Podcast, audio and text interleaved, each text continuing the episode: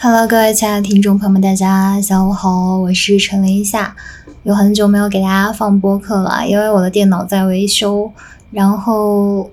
嗯，今天呢，是我前两天去听一个朋友的分享，他分享了一下任天堂的发展史。我发现有时候听一些别人讲话还挺有意思的。我对这个板块属于完全不了解的状态，所以如果感兴趣的话，欢迎你继续往下听。由于录音是从前几分钟的时候开始的，所以，呃，重点在后面，好吗？然后感谢大家的支持。如果你有喜欢的话题，也欢迎给我留言，然后告诉我你的想法。那么今天的节目就从这里开始啦。一方面是因为中国游戏机的禁令持续了很久，之前，然后很多人虽然说可能知道 GBA 或者说 3DS 这种东西，但是因为购买的渠道比较麻烦，所以说大家在呃，Switch 之前是没有接触过的，除了一些不会级的玩家。但是呢，在因为到了现在这个年代嘛，网购也比较网购海淘之类的也比较方便，所以说在这些网比较呃杀手级的应用带到了我们面前的时候，有些人可能就就为了动森这么一款游戏，他就购买了 Switch，或者说他就为了健身环，就为了 One Two Sports，或者还以及最近刚火的 NS Sports 嘛，就大家就为了打个羽毛球。然后就买了这么一款游，那个这么一个游戏机，颇有一种啊，为了为了一块地毯，我买了一块一一套房子的这么一个意思。但其实这也确实是任天堂这家公司的一个发展策略。呃，我回顾回顾到它之前，也是它创它创立于十九世纪。在十九世纪的时候，其实任天堂刚开始的时候，跟游戏这个东西，跟电子游戏这个东西基本上不沾边，它是一个做花扎牌的公司。花扎牌的话是呃日本的一个，呃大家如果有看日剧或者说柯南的话，可能可以看到，是它它的二十四个节气画在它的牌上，然后一种特殊的规则去，可以类似可以想象成日本的一种扑克的变形吧。然后他一开始是做花扎牌的，然后后面呢又去做扑克，这里面牵扯到一些原因就是。呃，日本的幕府这幕府政府以及后续的政府，它是花刀牌一开始流行的时候是作为一个赌博用具来做的，然后后面政府会禁赌嘛，比如花刀牌，呃，任天堂卖了一段时间之后就被禁掉了，后面他又去做扑克牌，扑克其实是相当于说，呃，飞船事件之后，幕府呃明治维新，然后一系列的事情让这种比较西式的东西进入到了。日本的这个视野啊，作为一个新事物，肯定日本政府也不会迅速的去禁掉它。然后，而且而且事实上，就是扑克这个东西和花扎有些区别，就是它虽然会有，呃，虽然会有当做赌博的用途，但是，啊，上流社会的话，因为是西方传进来的，也会对它也比较有好感，所以说这个东西其实是没有太被禁掉的。呃，任天堂的第一波发家是做的比较好的一件事情是，它在二十世纪初。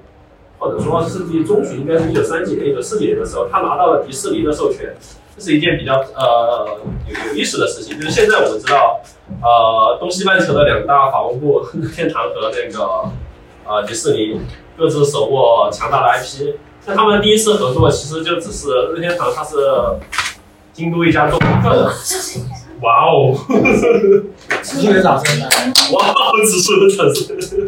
你你用这个在干嘛？没有哪个点。我可以告诉老的。良好了，良活动了。对。我一直用的大一点儿。没事。然后，呃，他们当时任天堂拿到了迪士尼的授权，相当于说他在日本国内第一次把鸟鼠唐老鸭这种传统的、这种很当时在日本已经比较流行的迪士尼的角色印印在了这么一个扑克牌上。这是任天堂第一次去尝试为一些传统事物带来一些新东西，因为在此之前，扑克只作为一种呃上流社会的娱乐，或者说呃赌场里面的工具，来去进行一个售卖的。但是他和迪士尼进行合作之后，第一次去尝试着把这个东西带到未成年的市场。就我可能未成年人并不会去玩扑克，或者说只会玩一些简单的游戏。之前我不会去主动去去市场上去购买扑克，但因为呃，任天堂家的扑克有迪士尼的授权，所以我会去购买这个东西。然后这也是任天堂第一次在 IP 这件事上尝到的甜头啊，虽然说当年肯定是没有这么一个概念。然后进行到后续，呃，当社长由，因为任天堂其实是一直之前一直是一家家族企业，它是三内家族的一个私产。然后当传到第三代社长，也就是三内富的时候，三内富这个人他也比较传奇。呃，他拿到他接手这个公司的时候，公司的主要业务仍然还是做复刻，然后做迪士尼的复刻。但是，呃，迪士尼复刻会有一个问题，就是它的市场是有上限的。呃，你你一部复刻在日本国国内的这么一个市场卖到一定程度之后，你很明显的，呃，任天堂当时发现它的一个销量产生了一你定坐下，坐下，你太高了，好，我们要仰视。对，丢个弹性。哎，哇，这么这么 Japanese 的，嗯，他你要不把男人沙发拿过去？我可以，我我没事没事，我可以我可以我可以。好，然后。你是谁？然后，所以说那个男，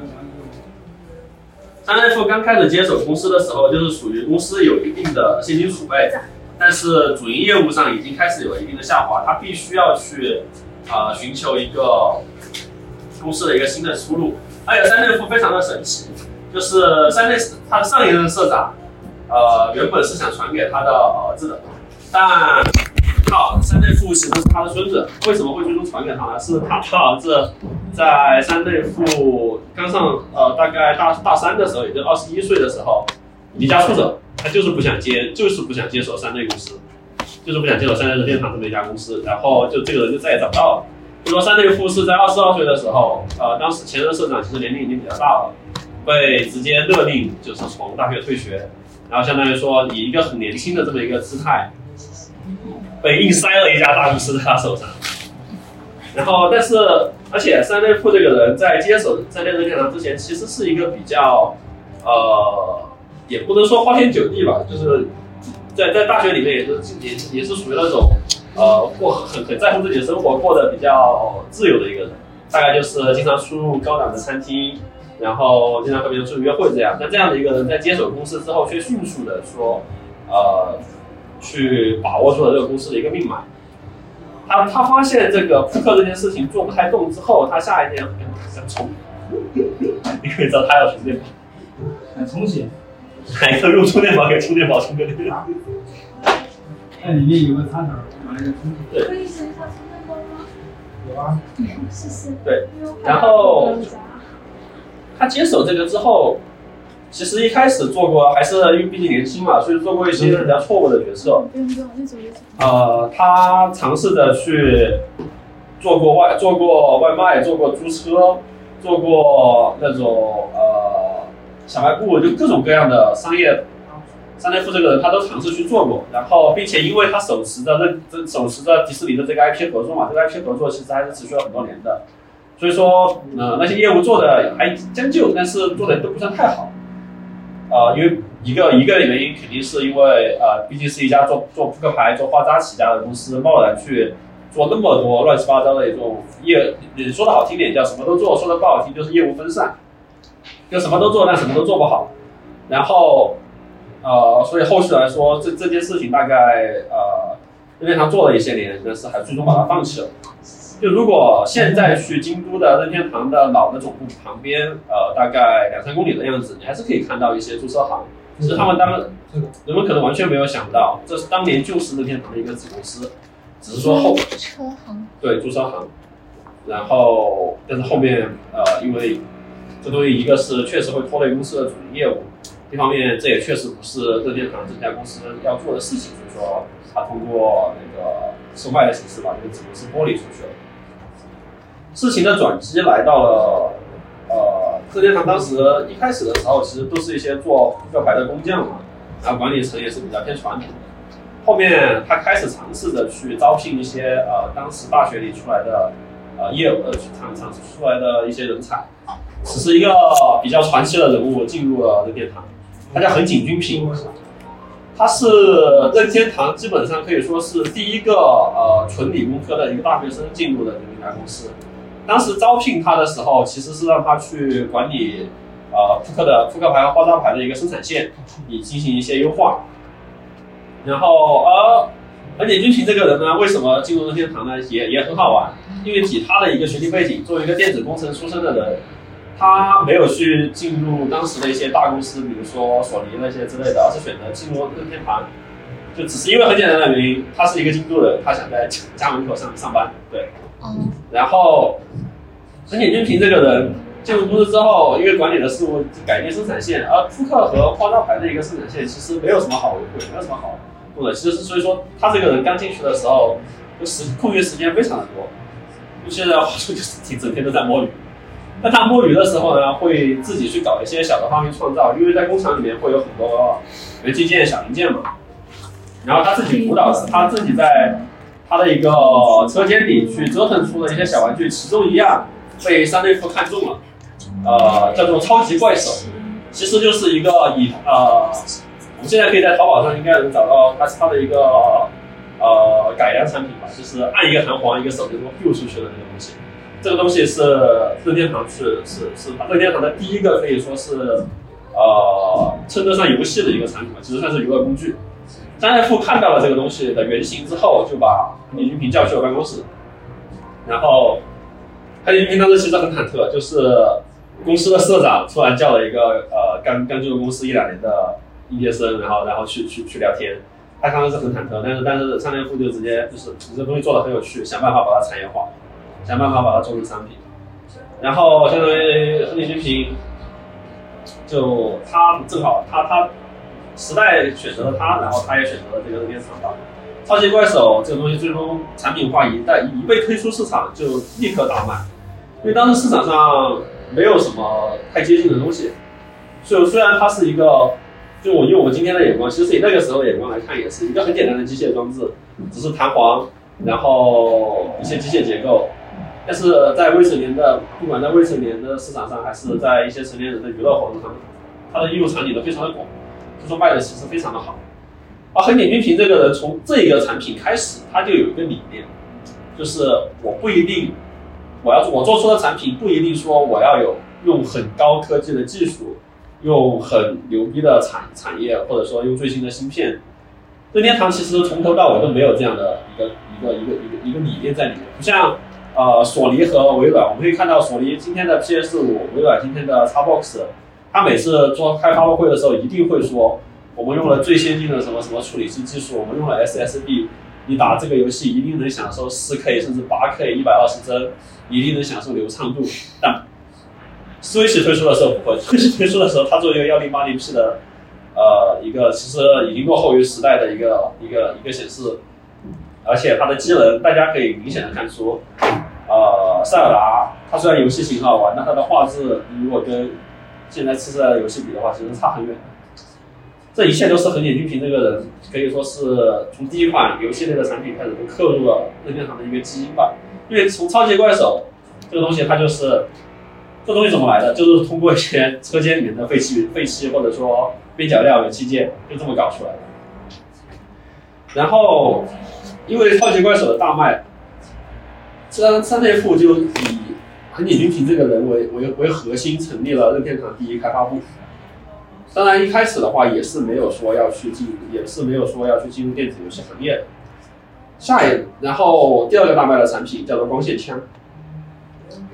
光线枪是，如果大家还记得的话，呃，以前那个小霸王游戏机上会有一款游戏叫做打鸭子。对，这个可能有些年代有些久远。然后其实那个枪，那个那个那个是一个外设的，呃，那个枪其实就是通过光线枪进进一步改进得到的。而一开始的光线枪是什么呢？一开始的光线枪就是我可以在呃屏幕上直接，我我我在这边按枪，然后然后对应的屏幕上会有一些飞碟的碎裂的一些特效。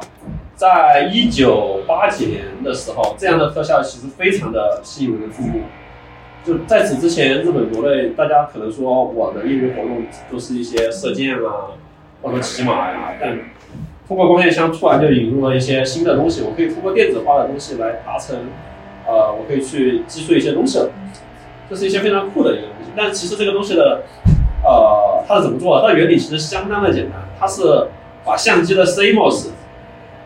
给塞到了这个枪械里面。CMOS 本来是一个取光器，它本来是取光器。但是横井军平把它反向运用，它就是当我接收，当我的手我的这个枪可以发出光线，然后对应的屏幕上上面的小 CMOS 它接接收到了我的光线的时候，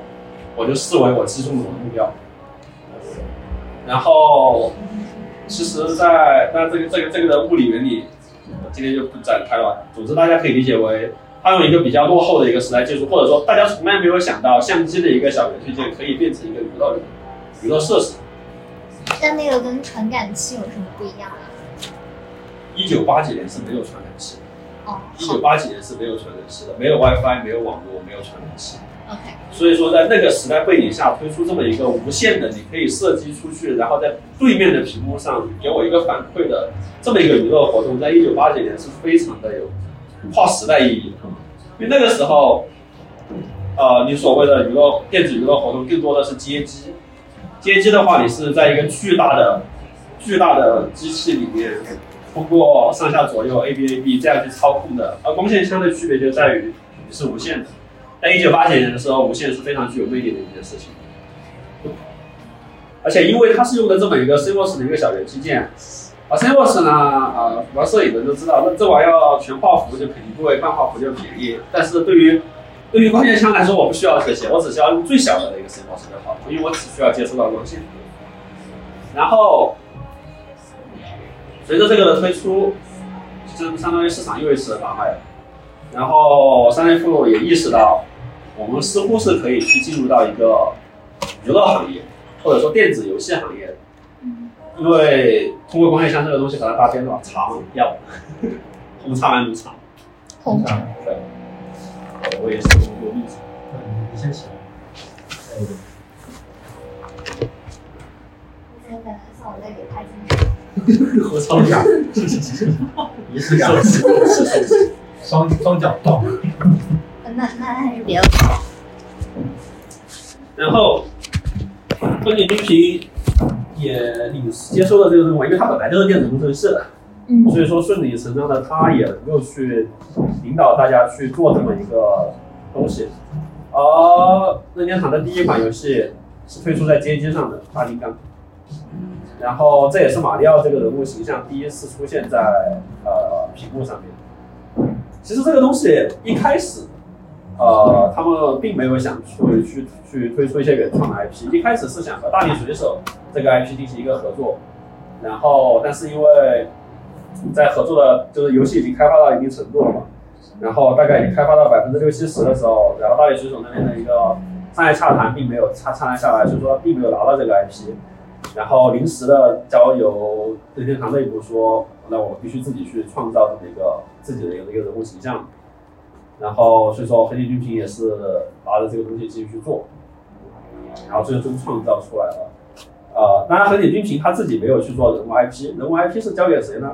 呃，会是比横井军平更年轻一些的。这个人其实现在也非常出名，宫本茂，也就是马里奥之父。他当时也是刚进公司没多久，然后他是学艺术美术相关的一些出身的，然后横井军平知道大力水手这个 IP，他呃洽谈失败之后就找到，因为他正好就想到了公司里面有一个这这方面出身的人，然后就交给宫本茂，而宫本茂呢，之前在公司就是之前的一些呃扑克和那个花扎产业的东西还还没有完全的放弃，给给上面画画画呀，画画画画这些，然后出来啊你可以原创 IP 了，嗯，这这对他来说一定是一个非常非常具有挑战性性质的事情，然后他也很很迅速的就推出了呃大大金刚，然后对应的那个当时的主角，然后也就是后来后来的马里奥。当然一开始推出的时候，这个角色是没有名字的，然后是当时当时任天堂为了在美国那边去进一步的售卖这些呃游戏嘛，然后包括超级怪兽，包括那个光线枪，以及后续要推出的呃那个街机上面的游戏，其实已经在美国成立了美国的分公司。呃，后面是美国分公司的人一看，我呃这个角色跟我们公司的一个同事叫马里奥的人很像，所以我们叫他马里奥。对，事情就是这么的有趣，确实就是这么定下来的。然后，呃，街机这个东西做的也非常的好，但是山内富这个人，山内富这个人他非常的具有跨时代的眼光，因为我们可以清晰的看见他在他他虽然说横井军平的出现是一个意外，但是他却抓住了这个意外，成成功的让一家做扑克、做花扎的一个公司，去切入了一个电子游戏这么一个几乎毫不相干的一个行业。同样的，在任天堂的在做街机这件事情上，三月富也也是也是看到了一些东西，他很清晰的看到说，街机这个东西是要被淘汰的，我们应该去关注一些更长远的一些东西。然后当时其实是已经有一些家用机的声音在市场上出现了嘛，然后包括雅达利那些，然后所以说顺势顺理成章的，呃，任天堂在它那个大金刚卖的很好，包括其他的一些游戏卖的也很好的时候，公司内部全全部停止了街机游戏的开发，然后把所有的精力都投入到了小型家用机的一个开发上，然后就推出了任天堂可以说到现在为止也是非也是最让大家有时代记忆的一个东西，发米通，也就是 FC，也就是国内的小霸王。当然，小霸王是山寨的。但是因为国内的这么一个特殊的原因嘛，大家对对这个东西的记忆一定只有小霸王，但它其实原型是任天堂的发米通，因为当时年代比较久嘛，所以说当时的防盗版，甚至说整个硬件的仿制都是没有办法完全去禁止的，这也是没有办法。当然，呃，这对任天堂来说肯定是件坏事，毕竟它东西被仿制了，但是对国人来说是。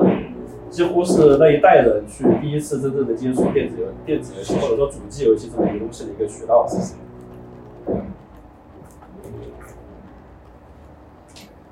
然后之后的故事，大家基本上对于 FC 的故事其实比较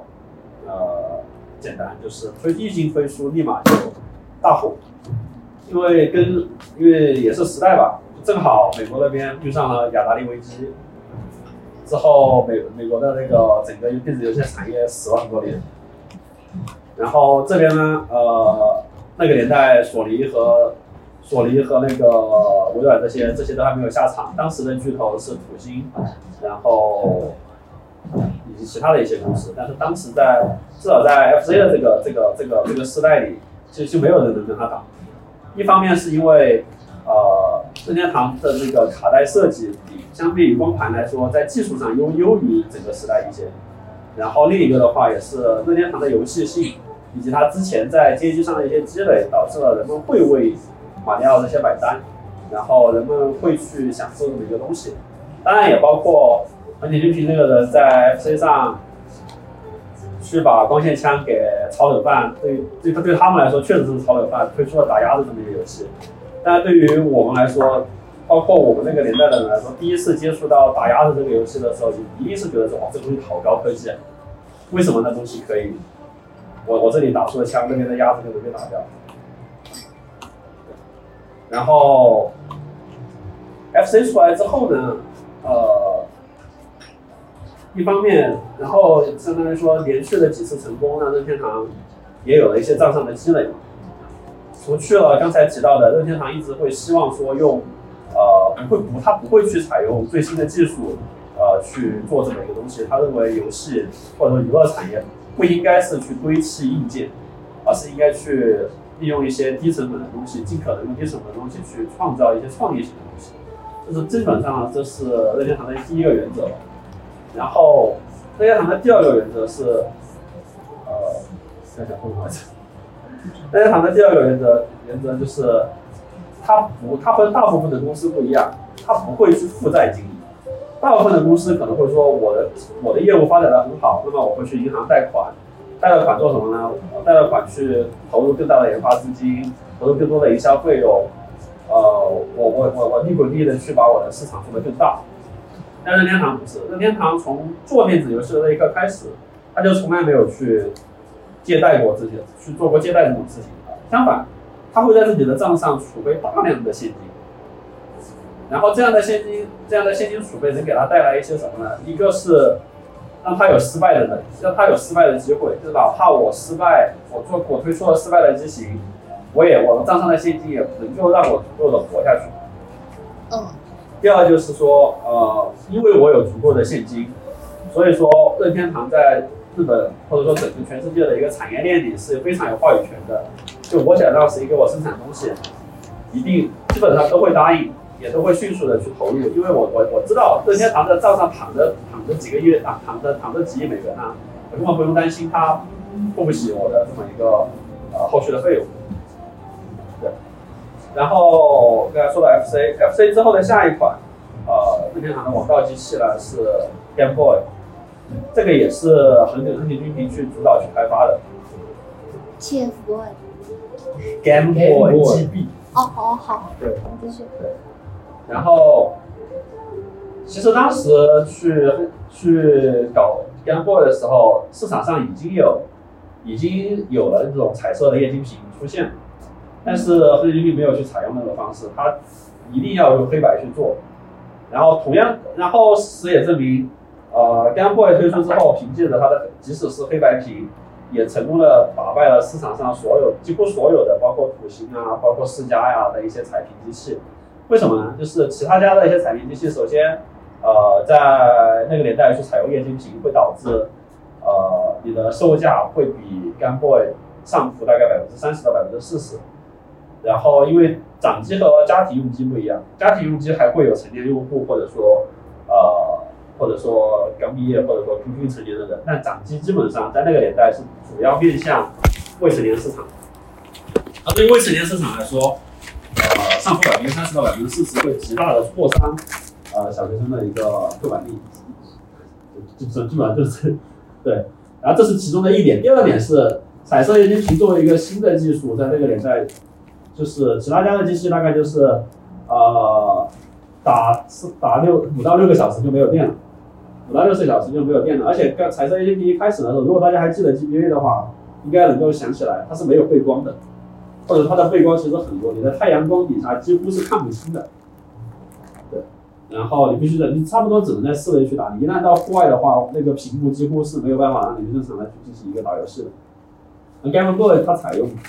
黑白屏就到会会会会有一个什么好处呢？一个是它的它的持久性相当的强，你可以在不充电的情况下，我我我五六十个小时，哇，这在今天是几乎无法想象的，一个掌机我五六十个小时。所以说，然后另一个是它它更便宜。所以说，在硬件层面上，它用一个相对于说不是那么高新的技术，呃，却拿到了更便宜的售价。然后它靠什么去弥补呃没有液彩色彩色屏幕这件事情呢？就是靠一些比较王牌的呃软件。一方面是 FC 上面已经积累了马里奥，已经积累了呃塞尔达这样的一些 IP，那么它它做出移动版的，它做出掌机版的时候，大家会去买。但是 Game Boy 最成功的是什么？Game Boy 上最成功的一个游戏，它必须是口袋妖怪。这个游戏牛逼到了一个什么程度呢？当它推出的时候，其实已经是 Game Boy 这个游戏机的末期了，也就是 Game Boy 已经推到市场上八年还是九年的情况下，它这款游戏才出现在市场上。而这个这款市场口袋妖怪其实现在是宝可梦，也就是神奇宝贝，也就是皮卡丘，对。然后，呃，口袋妖怪一经推出，直接让这个这个这个就就像什么？就像是就像是现在大家市场上其他家已经在卖，已经在卖 PS 五，已经在卖那个呃最新的、呃更新的 Xbox 了。然后任天堂在 Switch 上，以 Switch 是一七年上发布的吧，到现在已经五年了。相当于说，类比于说在二五年的时候，它仍然推出了一款游戏，然后让大家，然后让 Switch 的销量进一步推高，基本上可以做这么一个类比，并且这个这种推高之后，还延续了，基本把 Game Boy 的一个寿命，呃，向后延了大概三到五年的一个时一个时间。这为任天堂带来了什么呢？一方面是，呃，任天堂虽然在法米通，也就是 FC 这个游戏机上做得很好，但它的下一代机器和下一，但它的接下来两代主机其实，呃，都卖的不是太好。它接下来两代主机，一个是 NEC，一个是 N 六四，呃，NEC 是 Nintendo Entertainment Console，呃，任天堂家庭娱乐终端，然后 N 六四的话是它的六十四位版本。这两台主机呢，其实是偏离了任天堂刚才所说的用低成本去，尽量的用低成本不去追追追新技术的这么一个理念的。NEC 和 N N 六四正相反，它可以和当它它可以和当时的它它比当时的 PS 第一代 PS 要高出非常多的性能。那这会在这带来什么呢？一方面是售价明显的比别家高，然后另一方面的话是，呃，在日本市，在日本国内市场，呃，它并没有第一时间的去推出富航大作这么一个概念。然后，而其他家的，而其他家的游戏，而其他家当时却推出了这么一件事情，这导致了 NEC 卖的远远低于了 FC。在当时公司内部的一个 NEC NEC 的失败让公司内部迅速的有一个反思，但他们反思方向错误了，他们会觉他们觉得 NEC 做的还不够好，我们的硬件还不够牛逼，然后所以说他们去去加班加点的搞了六四。六四就是当其他家的游戏机还是三十二位的时候，它推出了六十四位的游戏机器。确实，在那个年代，N 六四的技能是最强的，它有最强的流畅度，有最最好的 3D 显示画面，这些都有。但但是它带来了一个什么？一个是游戏开发成本的极大提高，就是其他家，就虽然它虽然任天堂本家的游戏《塞尔达十之敌》，这是塞尔达第一次的一个三第一，我可能拿出了手机。这是塞尔达的第一个 3D 版本，虽然它自己的这个塞尔达十之敌是是一个可以在游戏史上留下名字的游戏，因为它第一次的把游戏从 2D 带到了 3D，第一次的告诉了这个市场 3D 游戏应该怎么做，包括现在的当人物走在墙背后会显浮现出一个阴影，当你能够自由的通过视角的操作去控制这些这些 3D 游戏，我我们现在会觉得这些操作方式是理所应当的，这些显示模式是理所应当的。但所有的这一切都源自于塞尔达十之敌。但是十之敌虽然做的很好，但是 N 六四这个东西毕竟是第一次的一个三 D 三 D 化，市场对它的反馈并不好。因为对于其他的开发者来说，哇，你这东西开发起来太难了。第一个是从三十二位到六十四位，开发者需要适应新的系统架构；第二个是二 D 到三 D，开发者需要适应新的一个游戏模式。这导致了 N 六四上面的游戏，第三方、第二方的游戏，包括甚至第一，但是甚至于说，除了塞尔达十之敌以外，任天堂自己的游戏开发的也非常的缓慢，这导致了 N 六四上面的游戏机游戏积累其实是很少的。虽然你的它上面的每一款游戏都很精致，但是太慢了，不够吸引人，市场没有跟上市场，所以说 N 六四卖的也非常的不好。相当于说。任天堂继 N F G F C 这个东西之后，它连续失败了两款主机。它它然后正常来说，如果放在索尼或者说微软这样的公司，连失两代基本上就可以说放弃这个这个业务，因为从四包括四家和土星这两家公司，大家现在基本上听到，呃，他们以前也是做。主机和掌机了，但是是因为失败了，然后就彻底的被淘汰。因为每做一款掌机的投入，每做一款游戏机的研发成本非常的高昂的。如果你卖到市场上只能卖到几百万的一个销量的话，是完全收不回成本。但任天堂撑下来了，是因为它的两点，一个是刚才说的，它现金储备十分的雄厚，我输得起；另一个就是 Game Boy 卖的实在是太好了。Game Boy 掌机掌机的这边的繁荣，导致了它后续推出的掌机就就接着 Game Boy 推，Game Boy 推推完之后出了 Game Boy Advance，也就是 GBA，然后连续两代的掌机就给主机那边进行了一个续命，然后，NEC 和 N 六四两个公司的一个失败呢，也让公司内部进行了一个反省。哦，刚提到的一点是，在这途中，呃，横井军平这个人他去创造了另一款产品，叫 Virtual Boy，也就是在一一九九九年的时候，他推出了一个 VR 眼镜。但是因为他的这么一个执念，就是他要用便宜的设备去做，导致了 Virtual Boy 的显示，一个是它的显示性能并没有达，因为毕竟一九九九年吧，那个时候的 VR 设备的显示性能几乎可以想象。所以说并没有特别的吸引人，但是仍然，但是相对于那个时候的三 D 来说，依然是跨时代的。那卖的并不好的一个原因是因为呃并没有那么的吸引人，第二个原因是，纸质包括现在的 VR 设备卖的不好，也有这么，也有一些原因，就是 VR 这个东西的魅力，直到你戴上那个眼镜的那一瞬，那那那一刻之前，你都没有办法真正的去体会到。而那个年代更多的推广模式是电子杂志。呃，通过杂志来来进行推广，你根本没有办法从一个平面杂志里面去读到这个我戴上这个 VR 眼镜后我得到了什么体验。哪怕是在今天，你在那么多 UP 主的视频、YouTube 上那么多推广，依然是没有办法去百分之百的去还原你戴上那个眼镜之后的一个世界。就是而而而而而我要去得到这么一个体验，我需要花两三千人民币，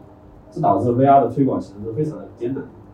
在那个年代当然就更简单，就是说 Virtual Boys 是任天堂最失败的一款产品。啊，横井军平在这款产品失败之后，他也离开了任天堂这家公司。其实他离开的原因是众说纷纭的，有的人说是，呃，他主动为 Virtual Boy 这个东西的失败去背锅，然后引咎辞职。另一方面呢，也有人说他跟山内富，呃，也就是社长产生了一些私人恩怨。但至至少对公开渠道来说的话，呃，横井军平自己的一个说法是，他想去去做一些自己的想做的东西，因为他在任天堂内部，因为已经身居高位了，离离一离一线的那种呃制造者或者说开发者已经离得很远。他觉得他不想被任天堂的一些东西所束缚，而且他当时已经五十七岁了，其实离开的时候也还算比较正常。那一个具具备悲剧色彩的故事呢，就是他离开之后成立了自己的公司，之后不到一年就出车祸身亡了。然后按下不表，然后回到这边。那么横井军平之后，下一个任天堂的灵魂人物叫连田聪，他从呃 N 六四开始介入公司的一个开发，然后他也是任天堂的一个 N 六四之后的下一款加入加入组织和 GBA 之后的下一款加入掌机，这两个东西卖的都非常的好，然后他们基本上都呃连田聪都有在其中进行参与。主机的话是 Wii，然后掌机的话就是 NDS。Wii 那边的一个成功就是，任天堂从之前的一些失败里总结出来一个经验，就是，呃，不一，特别是从口袋妖怪里得到的经验，就是我的游戏机可能并不一定要非常的完美，但是一个杀手级的应用可以极大的，一方面可以推高我的那个软件的售卖，另一方面会让我的硬件的售卖也继续的向前推高。所以说，在做位的时候，他们就做位的时候，任天堂有一个战略叫做呃占领客厅，然后也然后叫做打败呃叫做获得妈妈们的心。因为他们想做的什么？他们发现，他们说呃卖了这么多年的家用主机之后，他们发现，呃，对于家庭娱乐市场里面，虽然说想购买它的人是是儿子、是女儿、是是爸爸，但是母亲往往具有一票否决权，所以说他们需要去，他们他们希望去把母亲这么一个市场也给获取的。他们为此做了两件事情，一件事情是在硬件上去做一个极致的优化。呃，第一个优化是他们把 Wii 的一个性能的一个能耗比降得相当的低，以以期望说让这个 Wii 在待机状态下不要去产生太大的噪音，因为如果太吵声了，如果这个机器放在那里有太大噪音的话，旺旺就会旺旺就会去关掉。然后这是第一点，然后如果它太耗电的话，旺旺也会也会，因为日本那个时候已经通网经济了，所以说呃供电也是很多人会去考虑的事情，旺旺也是会关掉。然后第二件事情是，硬件上面的第二件事情是，他把他的遥控器做的和别家都不一样。为了遥控器啊，为这个游戏机在国内其实没有没有推的没有推的太好，就是大家可能没太大印象。为了遥控器长得就像一个电视遥控板，对，然后他们想做的就是说，哪怕妈妈拿到这个东西，妈妈们他们可能不熟悉手柄，但他一定熟悉电视遥控板。他希望说，妈妈们拿到这个东西的时候，去玩我们的游戏是没有任何的负担的。另一方面，在软件上，为这个东西主打的就是体感。它在两千零几年的时候就去主打体感的那个东西，所以说，它也确实成功的做到了。也就是说，一个从来没有打过游戏的人，可能说这个游戏是儿子或者说爸爸买回家的，但是妈妈会看到他们拿着一个长得像遥控器的东西在这打网球、打羽毛球，然后都会去上来试一下。然后在主，因为日本会有那种主妇的那种邻居之间的会议，会进一步的去把这个东西给推广出去。它也确实成功的，这个战略确实让魏成功的去获取到了大量的呃，以传统游戏以外的用户。任天堂称之为游戏玩家扩大化战略。就是因为我传统，那哪怕像其实呃任天堂今天也依然在做这么一件事情。呃，你可以看到，虽然说那边在打塞尔达，或者说打打打马里奥，或者说打一些格斗类的游戏，但女生或者说呃家里的大人们对那种游戏是没有兴趣的，而他们也本来不是传统的游戏用户，那他们会对什么有兴趣呢？他们会对跳舞，会对武力全开有兴趣，会对 NS Sports 有兴趣，会对打羽毛，会对健身房有兴趣，这些都不是传统的游戏，但是很有可能，今天你在七零六的客厅体验了健身房，体验了 NS Sports。你不确定未来的哪一天，你就会在双十一或者六幺八的时候去下单一台 Switch 或者增加。这就是任天堂的游戏玩游戏玩家扩大化的能力。我要做的不是去占领存量市场，我要去扩大我的玩家。在位上，他去，他在位上他是用体感、用体育，而且这个策略从位一直延续到现在的 Switch，我们可以明显的发现，他从位上面吃到了甜头，那么到今天他依然在吃这个甜头。从健身环也好，然后 NS Sports 也好，这两款，然后武力全开也好，这三款游戏其实都是这个战略的一部分。可能有些有些传统的玩家，或者说呃妈妈们，或者说呃从来不打游戏的女生，她可能就是买了个 Switch，我就是我我这三款游戏的三款，或者说三款中的其中一款就够了，我就为了这个去买一个 Switch。然后，呃，这是在位上面所遗留的一个遗留下来的一些东西，然后再去谈它的一个掌机 NDS。NDS 是三内富退休之前的留了一句话，就是我希望下一代掌机上面有两个屏幕，然后他就退休了，然后把这个东西，把社长的位置传给了岩田聪。然后岩田聪拿拿到这个之后，确实也做出了两个屏幕，也就是 NDS。NDS 应该呃国内的一些很多人还是接触过，它就是上下两块屏幕，上面是显示屏加一个触摸屏。这个东西一个是形式非常的新颖，然后它的对手就是当时的 PSP，虽然 PSP 的性能比它好很多，但 NDS 凭借它这么，因为它的一些交互上面会比较特别嘛，你可以通过触摸板，你可以通过吹气这样的一些东西去玩一些东西，然后，三 D NDS 上面的一些王牌应用，在它日本国内的时候，它推出了一个叫做脑锻炼的东西。脑锻炼大概就是做什么？就是一些嗯一些测试题，当时杂志上面的一些很流行的测试题，不管是星座的呀，或者说智商测试啊，还诸如此类的东西，它把它整合到了 NDS 里面，然后并且不断的去更新它。然后这个东西也算是 NDS 的第一个破圈的一个应用吧，然后包括后续的呃动物之声也是也是第一次在 NDS 上出现，然后 N 呃我们看见动物之声它确实也延续到了现在，并且直到 Switch 上面它也是一个破圈的应用。有些人可能我买 Switch 就为了玩动物之声，因为动物之声的社交性实在是太强了。那一段火的那段时间，几乎你身边每一个有 Switch 的人，他一定会在玩动物之声，每个人一定会在讨论。哪怕到了今天，它的热度下降到一定程度之后，依然会有一批忠实忠粉还是在玩动物之声。他可以把动物之声的游戏时间推到九百九十九个小时。然后，呃，这是 NDS。对，这两款游戏的这两款机器的成功，呃，NDS 的成功一直延续到了它的后两代主机 NDS-i、3DS，整个整个掌机的形式都还是那两块屏幕，只是区别就是性能不断的推高，然后 3DS 加上加入了一个裸眼 3D 的一个效果，但裸眼 3D 卖的不是特别的好，所以说任天堂迅速的推出了 2DS。就是我保持和之前一样的性能，但我去掉了裸眼 3D 这么一个功能，卖的更便宜。那其实当时它还推出了一些其他的王道应用，像任天狗，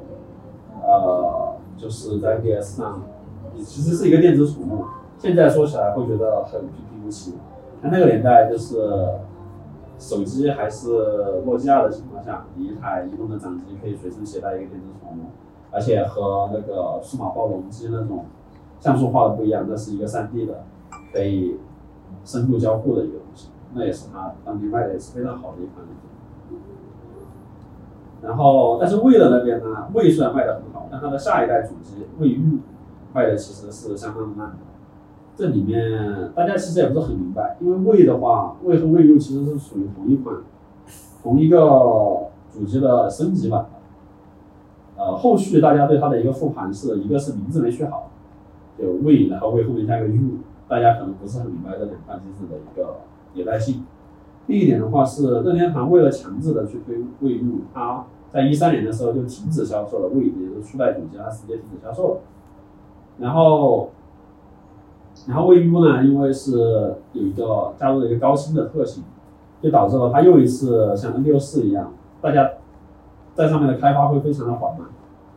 所以说，其实现在的 Switch 上的一些游戏其实是魏 U 当时就开发出来了的，但是并没有导致魏 U 的一个爆火。比如说《塞尔达荒野之息》，它其实是魏 U 的末期推出来的的一个游戏，但是当时并没有引起什么反响，但是推到 Switch 上做护航大作之后，就完全不一样。然后，所以说其实魏 U 上面任天堂是又失败了一次，但是还好，它在 3DS 那边，它在它的掌机市场，呃，卖的非常的好，整个好到好到现在索尼和那个索尼和微软就直接直接不参与掌机市场了，我不玩玩不过，确实玩不过，掌机市场现在几乎就是现在没有什么几乎就是任天堂一家独大，但是任天堂，它也不是完全没有实实力。它在加上它在这个时代，我明显的看见，它的 Switch 它没它不再去划分主机和掌机了，它把它两个结合到了一起，最后端出了 Switch 这么一个东西。也就是说，这家公司它虽然现在还是三巨头之一，但我回溯它的整个发展史，可以发现，它是有一些运气有一些运气成分在里面的。它的每一代产品的都是靠创意，但创意这个东西其实说不准嘛，就。你今天可以拿来说，你这个创意可能可能可能会爆炸，也可能市场不买你的账。而任天堂去应对这种可能不买账的一个手段，就是我储存大量的现金，我可以承受一代产品甚至两代产品的暴死。对，然后另一个的话就是，我希望去通过我强大的软件实力去弥补我硬件研发上面的不足，或者说我就是不想去研发。就说，任天堂不是没有。像 N N N E S N 六四，它通过这两款机器证明了任天堂不是没有能力去研发高性能的主机，但只是它研发出来高性能主机都卖不好，所以它最终放弃了这一条路，而去选择了通过完全不一样的手段去去打这个市场。那事实证明，它也确实是成功的。今天不管你是，如果你是一个游戏玩家，你在买游戏机的时候，你会你会去考虑 P S 五和 Xbox 我该买哪一台，但是。你不会去考虑这三台中我要买哪一台，我一定会买一台 Switch，因为它是独一无二的。有些东西我只能在 Switch 上玩，比如说塞尔达，比如说马里奥，比如说星之卡比，比如说健身环，这些东西你在其他的游戏机上是得不到的体验。他相当于说我我不跟你玩了，我我我我我我完全和你们不在一个擂台上打架。他走出了他自己独一无二的一条路线，而这种路线也是他的一百三十多年以来逐步逐步发展出来的道路。然后我们不确定说，设计到现在也已经发售了五年多，大家也一直在说看他有没有下一代的升级版。看去年的时候推出了一个 OLED 的屏幕版本，然后其实就除了换了块屏幕之外，其他什么都没变，大家也不是很买账。然后现在也不确定它下一代，Switch 这这一代机器会不会会不会有升级版，还是说它会直接憋下一代它的主机，或者还是或者说。都有可能，今天的电脑是不是？我也不知道它下一步出现。然后对，基本上就是整个任天堂的一个简略的一个发展史了。然后它的从一个化妆牌企业，逐步发展到现在的。OK，好，如果如果开心，没问题。